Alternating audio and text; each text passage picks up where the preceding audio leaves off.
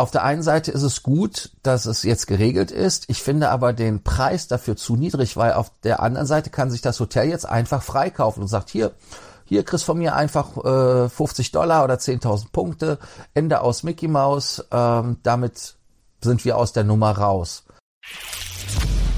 Frequent Traveler Circle presents the first podcast that makes your travels pleasurable.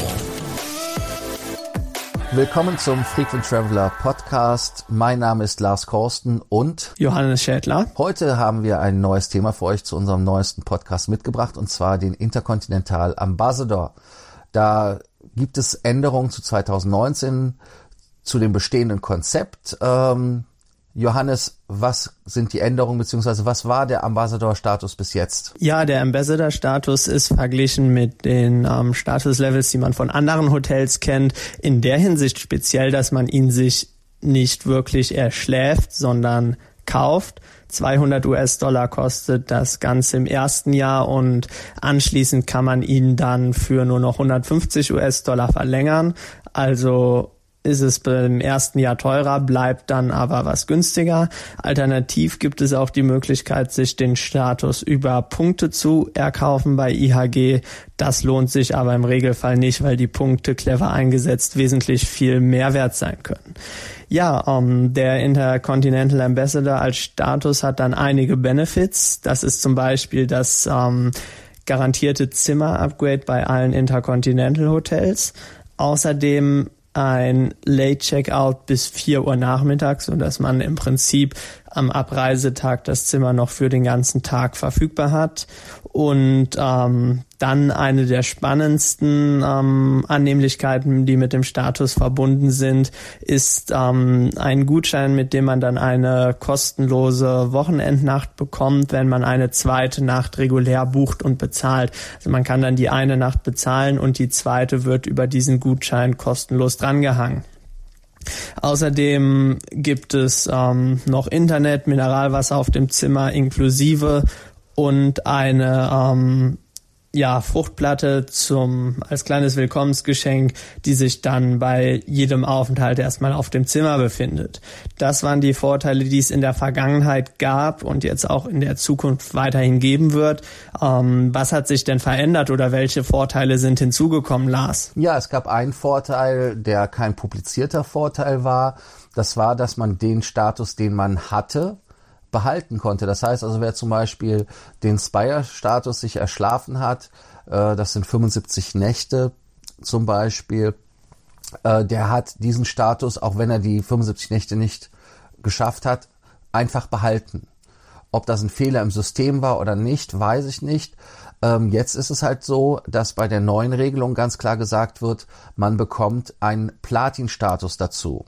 Ähm, heißt das, ähm, in dem Moment, dass man dann den Spire nicht mehr verlängern kann wie vorher. Ich weiß es nicht. Das wäre ein Benefit, der jetzt für die Leute, die äh, keinen Status hatten, eine Verbesserung ist. Dann die zweite Geschichte, die besser wird, ist für Platin und Spire Elite Kunden im asiatischen Raum. Da gibt es einen Obstteller.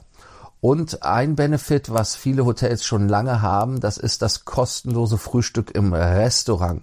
Das heißt also, man, man kriegt jetzt wirklich ähm, auch ein, ein Frühstücksbenefit, muss also nicht wie früher einen Club Lounge dazu buchen oder dann im Restaurant selber machen, selber machen, selber bezahlen. Dann auch noch eine Geschichte, die interessant ist, ist, dass man bis zu 20 US-Dollar Bar-Restaurant-Kredit bekommt. Das heißt, diese 20 Dollar sind in Euro, werden die umgerechnet auf 15 Euro. Ähm, in britischen Pfund sind es 15 Pfund oder 600 Thai Baht. Australische Dollar sind es 25. Also schaut einfach nach, was das Äquivalent wäre. Ähm, die gibt es nochmal on top dazu. Das heißt also, die 200 Euro, die man bezahlt, kann man jetzt nicht nur mit dem BOGO, Buy One, Get One, heißt also, das war der Voucher, den Johannes erwähnte, ähm, wenn man eine Nacht übernachtet, voll bezahlt, dass man eine zweite Nacht umsonst bekommt, sondern man hat noch eine zweite Refinanzierungsmöglichkeit. Das sind die, die äh, 20 Euro. Heißt also, wenn ich zehnmal übernachte, habe ich, Entschuldigung, 15 Euro, 20 Dollar. Heißt also, wenn ich zehnmal übernachte, habe ich die auch schon rausgeholt, alleine durch den Bar-Restaurant-Voucher. Und es gibt jetzt noch on top 15% Rabatt bei Restaurants und Bars. Damit ist der Status natürlich wesentlich aufgewertet worden, zeigt aber in der anderen Geschichte für mich, dass ähm, IHG ein reines Punkteprogramm ist. Das heißt, also da geht es nicht darum, Loyalität zu kreieren, sondern da geht es darum, Punkte zu kreieren, ähm, und die Leute dann damit bei der Stange zu halten. Ähm, der Status ist halt nicht so wie bei anderen Hotelketten, dass man sagt, ich bekomme ihn, weil ich geschlafen habe, sondern hier ist es in der Tat so, ich bekomme ihn, weil ich ihn bezahlt habe. Eine andere Geschichte, die ich sehr gut finde, ist, dass man hier jetzt auch ganz klar geregelt hat, ähm, das heißt, okay, man bekommt 50 Dollar US-Guthaben oder 10.000 Punkte, wenn kein Upgrade gewährt wird und man bekommt äh, ein 50 US-Dollar Hotelguthaben oder 10.000 Punkte, wenn der 16 Uhr Late Checkout nicht gewährt wird. Ähm, auf der einen Seite ist es gut, dass es jetzt geregelt ist. Ich finde aber den Preis dafür zu niedrig, weil auf der anderen Seite kann sich das Hotel jetzt einfach freikaufen und sagt, hier, hier kriegst von mir einfach äh, 50 Dollar oder 10.000 Punkte, Ende aus Mickey Mouse, ähm, damit sind wir aus der Nummer raus. Ähm, das ist natürlich, wenn man diesen 16 Uhr Late Checkout haben will und darauf angewiesen ist, natürlich unglücklich, dass man dann nur die 10.000 Punkte oder 50 US-Dollar kriegt. Ähm, da wäre meiner Meinung nach eine Geschichte besser gewesen wie bei Marriott. Bei Marriott sind die Strafen ja direkt bei 100 Dollar ähm, oder bei 300 Dollar sogar bei einem Walkout. Also da kostet das Hotel äh, diese Veranstaltung richtig Geld und die überlegen sich zweimal, ob sie es machen, sogar dreimal oder viermal. Hier in dem Fall 10.000 Punkte, 50 US-Dollar, was übrigens auch einen Hinweis gibt, wie viel Wert die Punkte haben. Ähm, ja, ich weiß es nicht. Ähm, Johannes, wie findest du das? Ja, grundsätzlich denke ich, dass man mal sehen muss, wie sich das entwickelt. Also ob Hotels jetzt dazu übergehen, ähm, grundsätzlich diese neuen Möglichkeiten zu benutzen, um sich günstig freizukaufen. Das wäre dann natürlich sehr ärgerlich und würde auch eigentlich gegen die Idee des Ambassadors gehen. Ähm, wenn es allerdings so ist, dass das wirklich weiterhin auch nur in Ausnahmefällen benutzt wird, ähm, dass sich ein Hotel mal freikauft, weil es aus welchen Gründen auch immer das Benefit nicht gewähren kann, dann ist es natürlich schön, dass sowas jetzt ähm, ja mal einheitlich geregelt ist und man dann auch als als Gast ähm, ja eine entsprechende Entschädigung bekommt. Allerdings denke ich, nach wie vor, dass man sich das Programm kaputt machen würde, wenn man jetzt ähm, ja immer immer zu dieser zu dieser Buyout-Möglichkeit greift und sich so gesehen die ähm, ja die Benefits dann einspart. Ähm, an sich vielleicht auch nochmal an dieser Stelle zu erwähnen, die Vorteile des Ambassadors gelten erstmal nur für die Intercontinental Hotels und nicht für alle IHG Properties, wo ja neben Intercontinental auch äh, Crown Plaza und zum Beispiel die Holiday Inn Hotels hinzugehören. Allerdings gibt es ja den Platinum Elite Status beim IHG Rewards Club geschenkt, der ja auch mit einigen Benefits kommt.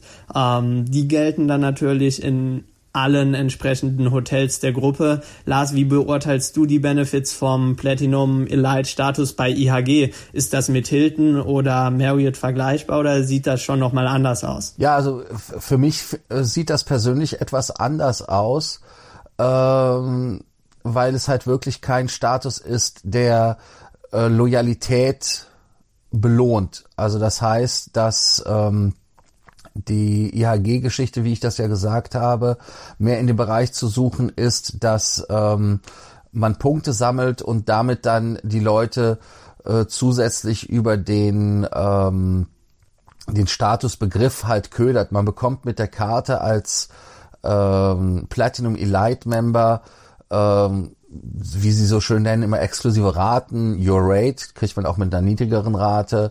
Äh, man bekommt mehr Punkte, logischerweise.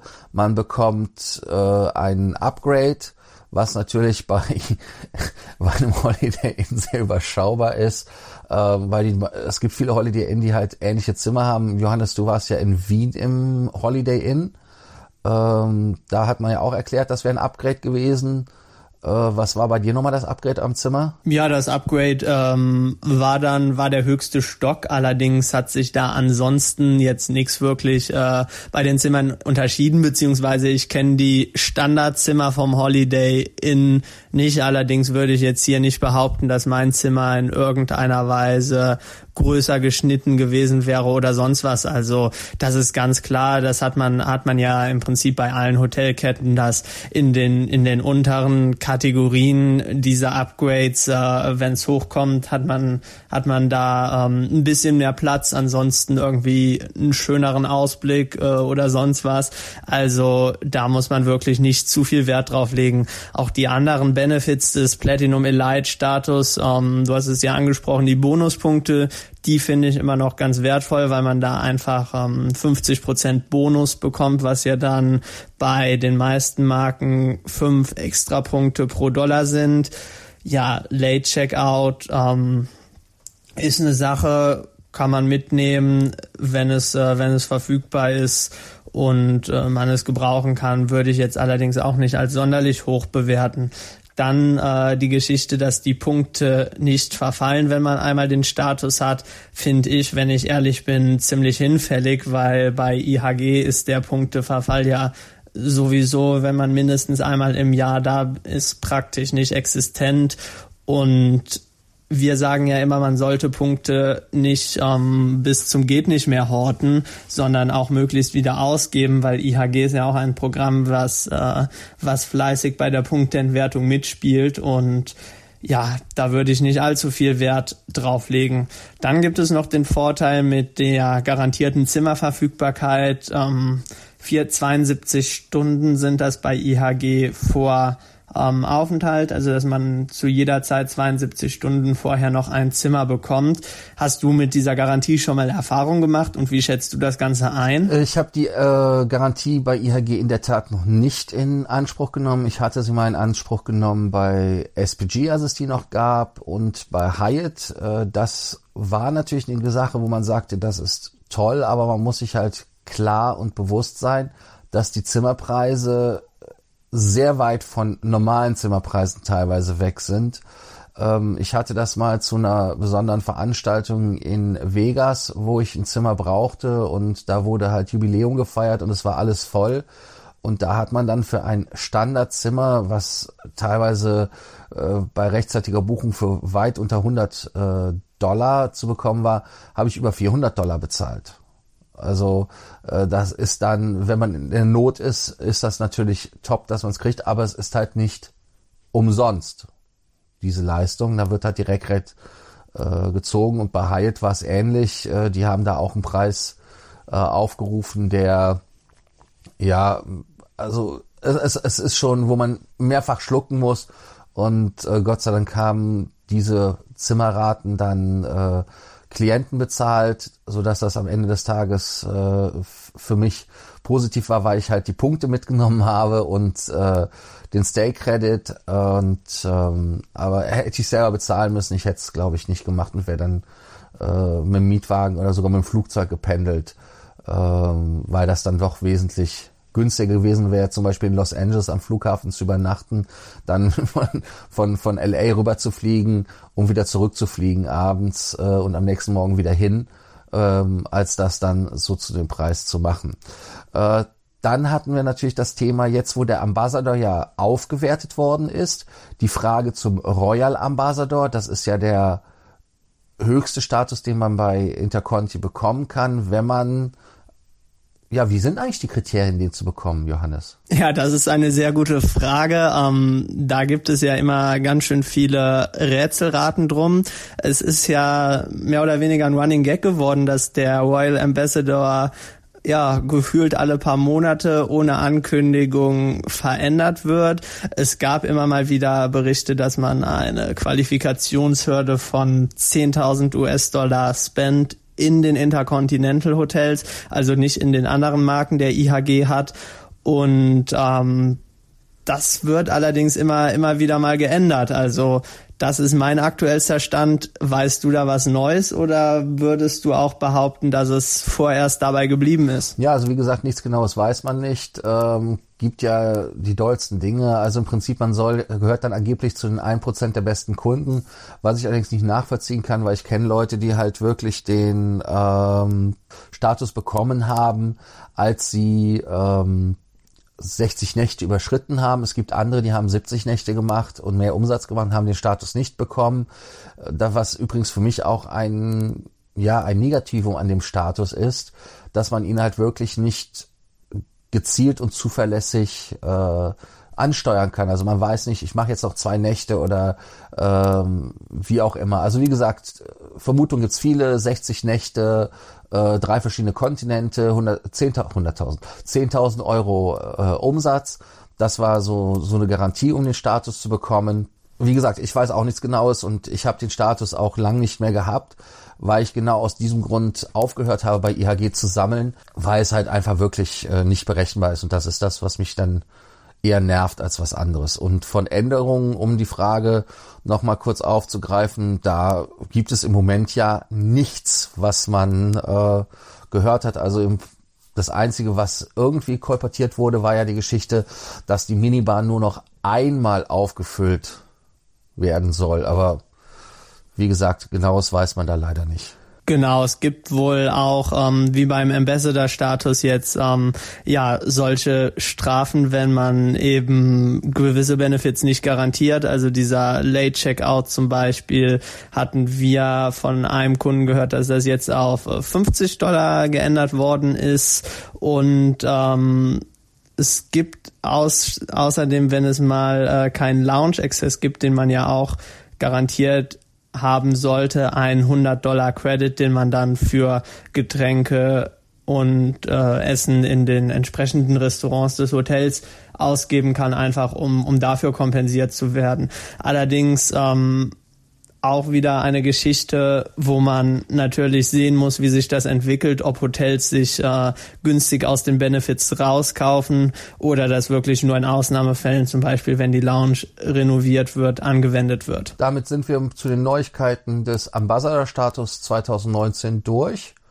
Danken euch, dass ihr uns wieder zugehört habt. Freuen uns auf eure Kommentare unterhalb des Podcasts oder auf Facebook oder wo auch immer. Ihr wisst, wir antworten und gehen auf eure Fragen ein. Vielen Dank und bis bald. Bis dann.